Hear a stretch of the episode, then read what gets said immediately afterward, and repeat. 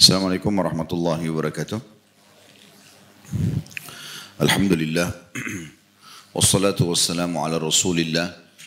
Segala puji dan puja kehadirat Allah subhanahu wa ta'ala. Juga salawat dan taslim kepada Nabi besar Muhammad sallallahu ala alihi wa sahbihi wasallam. Melanjutkan bahasan kita. Kita masuk ke hadis 293 ya. 292. Saya langsung bacakan saja. Imam Bukhari rahimahullah berkata di hadis nomor 292, Musa bin Ismail mengabarkan kepada kami ia berkata, Ibrahim bin Sa'ad mengabarkan kepada kami ia berkata, Ibnu Shihab mengabarkan kepada kami dari Ubaidillah bin Abdullah bin Utbah anna ibn Abbas radhiyallahu anhuma qala كان رسول الله صلى الله عليه وسلم أجود الناس بالخير وكان أجود ما يكون في رمضان حين يلقاه جبريل عليه السلام. وكان جبريل يلقاه في كل ليلة من رمضان يعرض عليه رسول الله صلى الله عليه وسلم القرآن.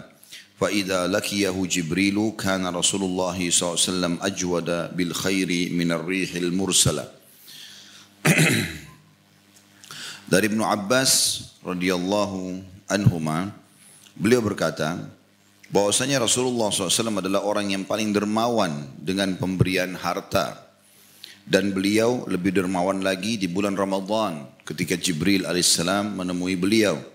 Dan Jibril menemui beliau setiap malam di bulan Ramadhan di mana Rasulullah SAW membacakan Al-Quran kepadanya Apabila Jibril menemui beliau, maka beliau sallallahu alaihi wasallam adalah orang yang paling dermawan dengan pemberian melebihi kesejukan angin yang terhembus. Hadis ini masih dalam bab yang sama tentunya tentang masalah berakhlak mulia bila memahami agama. Salah satu akhlak mulia yang dititik beratkan pada hadis ini adalah kedermawanan. Dan kita bedah hadis ini seperti biasa dari Ibnu Abbas radhiyallahu anhu bahwasanya Rasulullah sallallahu alaihi wasallam adalah orang yang paling dermawan dengan pemberian harta. Kandungan hadisnya Hadis di atas menunjukkan kedermawanan Rasulullah SAW dan pada saat Ramadan kedermawanan beliau melebihi angin yang berhembus dengan lembut. Kemudian yang kedua dianjurkan meningkatkan kedermawanan dan pemberian kepada orang lain di bulan Ramadan. Dan yang ketiga, pengagungan bulan Ramadan karena permulaan Al-Quran turun pada bulan tersebut.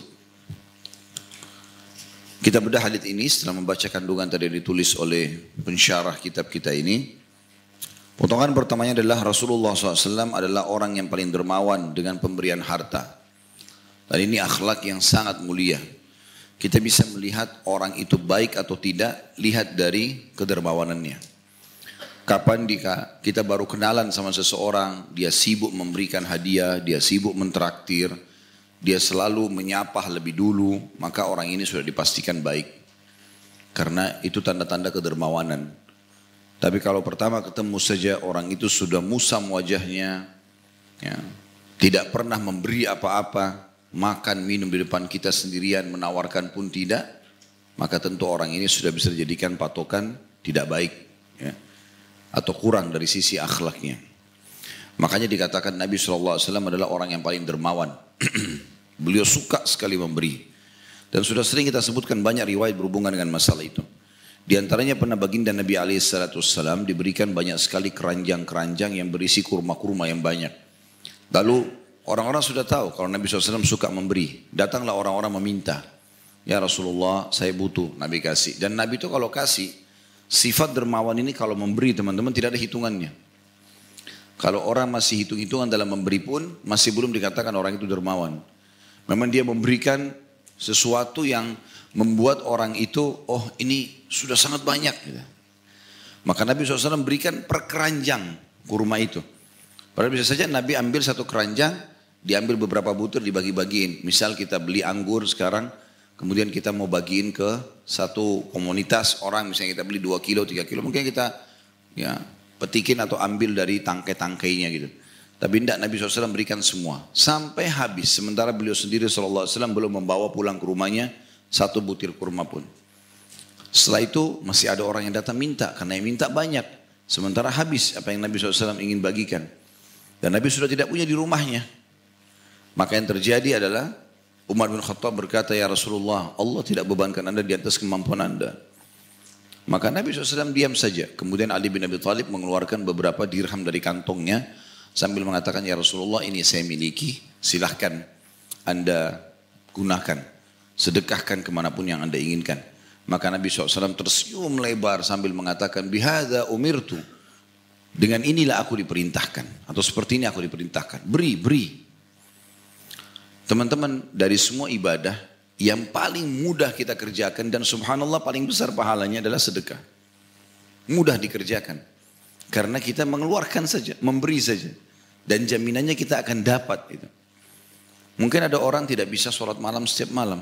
Mungkin tidak semua orang bisa berpuasa. Mungkin tidak semua orang selalu jaga sholat duhanya. Kita tidak bicara yang wajib-wajib, kita bicara sunnah. Mungkin tidak semua orang bisa uh, misal jenguk orang sakit, apalah ya silaturahim dengan kerabatnya. Dia nggak bisa mungkin, oh, dia tidak setiap saat. Tapi sedekah bisa setiap saat. Apalagi di zaman kita sekarang ini. Ada online segala macam. Ada internet di atas ranjang. Malam hari mau tidur pun kita bisa bersedekah ke rumah anak yatim. Kita bisa sedekah ke masjid. Karena semua juga sudah menulis rekening di mana-mana. Kita tinggal transfer saja. Maka semua dimudahkan oleh Allah SWT. Di zaman sekarang ini sudah sering saya bahasakan kita dimudahkan sekali. Zaman dulu itu orang kalau mau transfer atau memberikan uang, dia harus membawanya sendiri. Bahkan zaman dulu mereka masih belum, zaman-zaman klasik mereka belum mengenal uang kertas. Mereka harus membawa koin-koin emas, berat gitu. Sama sekarang semuanya mudah. Kita mau kasih cash pun mudah. Kita mau transfer pun mudah. Dan ini amal soleh yang Allah cintai. Paling banyak memberikan solusi. Orang yang tidak sembuh penyakitnya dengan dia bersedekah bertawasul bisa sembuh. Orang yang belum mendapatkan pekerjaan. Orang yang lagi menghadapi masalah apa pun. Ada seorang ikhwah saya tahu di salah satu kota di Indonesia. Masya Allah masih muda, umurnya Mungkin 33 tahun gitu. Tapi luar biasa, miliaran pendapatannya sebulan. Banyak sekali. Padahal sebenarnya pekerjaannya biasa saja. Punya ruko, buka satu kegiatan gitu dia sama istrinya. Tapi nggak pernah kosong orang-orang datang gitu. Sampai tersebar di sekitarnya itu berita kalau dia menggunakan dukun. Ya. Karena lancarnya usahanya gitu. Dan memang luar biasa gitu. Bisa puluhan atau belasan puluhan miliar datang setiap bulan keuntungan. Jadi luar biasa. Maka saya sempat tanya gitu, kira-kira apa kata kuncinya? Dia bilang Ustaz sedekah. Saya sama istri sepakat, pokoknya kalau ada pendapatan selalu kita sedekah. Sedekah terus. Bahkan sampai pada tingkat kami diserang pun oleh orang-orang dikira pakai dukun, apalah segala macam. Kami lawan semua fitnah itu dengan sedekah. Makin ada besar fitnah, makin besar kami sedekahkan. Maka terbalik keadaannya sampai bisa membeli sebuah tempat di lokasi yang sangat strategis, membuka usahanya lebih besar dan seterusnya. Tapi saya tahu betul karena sering kali mereka berdua ini datang ke saya memberikan ini Ustaz, kami mau sedekah dan tidak tanggung-tanggung gitu, sedekahnya besar-besar gitu. Ini Ustaz sedekah, ini Ustaz sedekah gitu. Dan mereka sudah merasakan manfaat sedekah itu sendiri. Dan mereka berkeyakinan kapan tempat mereka itu sedikit kosong saja, berarti kurang sedekahnya. Mereka sedekah lagi lebih besar. Selalu begitu. Dan ini sebenarnya secara teori syar'i yang paling tepat. Memang benar. Kalau masih ingat riwayat Bukhari. Yang pernah kita sampaikan. Kata Nabi SAW dulu ada orang sebelum kalian dua orang. Yang dua-duanya punya perkebunan. Lagi musim peceklik. nggak ada hujan sama sekali. Alhamdulillah kita sekarang ada hujan. Maka tidak ada hujan. Kering tanah semua. Maka pada saat itu Salah satu dari mereka mendengarkan ada awan lewat di atas kepalanya, di atas kebunnya dan ada suara di situ. Dia mendengarkan suara. Mengatakan, turunkanlah hujan di kebunnya si fulan. Temannya dia di sebelah. Maka dia ikuti suara itu, awan itu, awan itu betul jalan sampai di kebun temannya lalu hujan lebat. Yang lain nggak kena gitu. Maka dia pun lalu bertanya sama temannya yang pemilik kebun, apa yang kau lakukan dengan kebunmu ini? Sampai-sampai kami semua butuh hujan tidak ada sementara kau sendiri turun hujan di musim panas gitu. Maka dia pun mengatakan hasil dari kebun ini saya bagi tiga. Yang pertama sekali sepertiganya sedekah dulu. Sepertiganya lagi saya kembalikan modal, sepertiganya lagi, maksudnya saya tambah sebagai modal, sepertiganya lagi saya bagi kepada keluarga saya. Jadi bagi tiga. Sepertiga sedekah, sepertiganya modal, sepertiganya buat keluarganya. Gitu. Dan ini yang menyebabkan subhanallah usahanya maju terus. Makanya teman-teman jangan perhitungan dengan masalah sedekah ini. Dan selalu berusaha untuk mencintainya dengan cara membaca keutamaan-keutamaan sedekah di antaranya yang kita singgung pada pertemuan kita sekarang dan juga beberapa kali kita ingatkan di pertemuan-pertemuan yang lalu. Dan ada sebuah buku yang sudah pernah saya bilang beli judulnya Keajaiban Sedekah. Ya, saya lupa penulisnya siapa tapi insya Allah ada teman-teman di depan menyiapkan buku itu. Saya pernah bedah buku gabungan antara keutamaan sedekah dan keutamaan istighfar. Dua perbuatan yang sangat luar biasa gitu. Banyak sekali permasalahan kita selesai hanya karena sedekah gitu. Dan Nabi SAW dikenal orang yang paling jud atau orang yang paling dermawan. Ya. Juga pernah ada orang-orang miskin datang kepada Nabi SAW, ya Rasulullah, orang-orang kaya mengalahkan pahala kami. Karena kami sholat, mereka sholat. Kami puasa, mereka puasa. Tapi mereka punya keutamaan bersedekah dari harta-harta mereka. Kata Nabi SAW, bukankah Allah telah menyiapkan banyak hal yang kalian bisa sedekahkan kalau kalian tidak punya harta? Artinya hadis ini menjelaskan kalau ada yang bertanya misalnya Ustaz saya nggak punya duit, bagaimana saya mau sedekah? Hadis ini menjelaskan masalah itu. Kata Nabi SAW, semua tasbih, subhanallah, sedekah. Semua takbir, sedekah. Allah Akbar. Semua ya tahmid, alhamdulillah, sedekah. Amr ma'ruf, menyuruh pada kebaikan, sedekah. Nahi mungkar, melarang kemungkaran adalah sedekah. Bahkan kata Nabi SAW, di kemaluan kalian ada sedekah. Kata para sahabat, ya Rasulullah, apakah kami menggauli istri kami dan kami dapat pahala? Kata Nabi SAW, bukankah kalau kalian letakkan pada yang haram dosa, maka begitu juga kalau kalian letakkan pada yang halal. Ya. Jadi banyak sumber-sumber yang bisa dilakukan dari sedekah. Tapi kalau kita fokus ke masalah pemberian uh, dari sisi materi benda, maka kita bisa sedekah apa saja yang kita miliki hari itu. Paling tidak makanan dan minuman yang sudah biasa kita konsumsi setiap hari ya.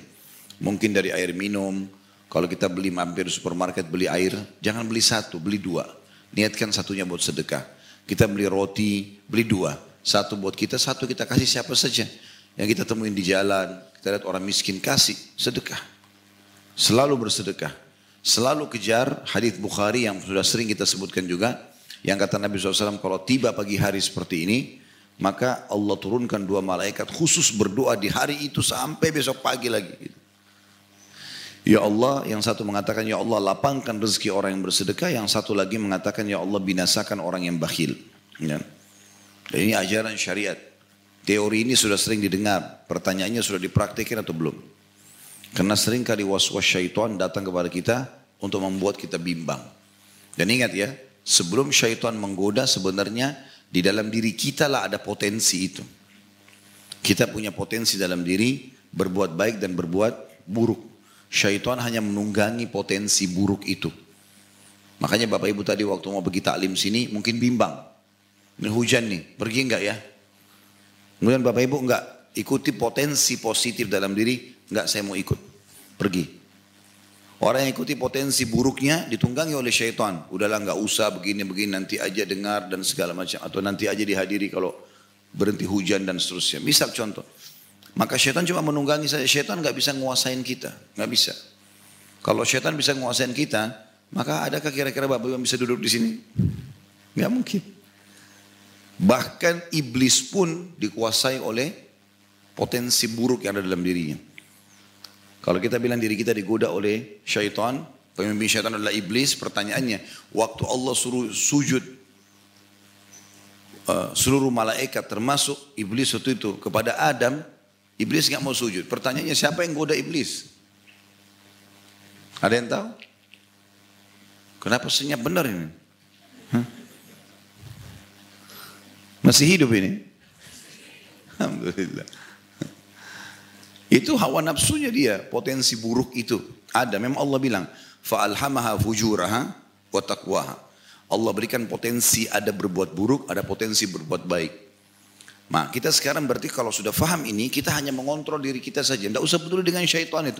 Syaitan itu gak bisa buat apa-apa. Jadi perkataan mengatakan syaitan itu kuat, itu dusta dia kuat dari mana? Allah bilang inna kaidah syaitani kana dhaifa. Sesungguhnya tipu daya syaitan itu lemah. Dia cuma bisik-bisikan saja. Dia tunggangi potensi itu. Kita bangun sholat, mau sholat malam nih. Diri kita langsung ada pilihan pada saat itu. Potensi positif mau mengerjakan yang dalam jiwa kita yang yang tidak mau kerjakan juga ada. Maka syaitan menunggangi potensi yang buruk itu. Fujur, perbuatan buruk itu. Itu untuk Allah uji kita seorang hamba. Gitu ya. Seperti itulah. Maka kedermawanan ini teman-teman sebenarnya tergantung bagaimana kita membangun itu. Saat Ibn Ubadah radhiyallahu sahabat Nabi yang mulia terkenal sekali dengan dermawannya sampai beliau jadikan sebagai doa. Beliau mengatakan ya Allah muliakanlah aku justru dengan sedekah ini.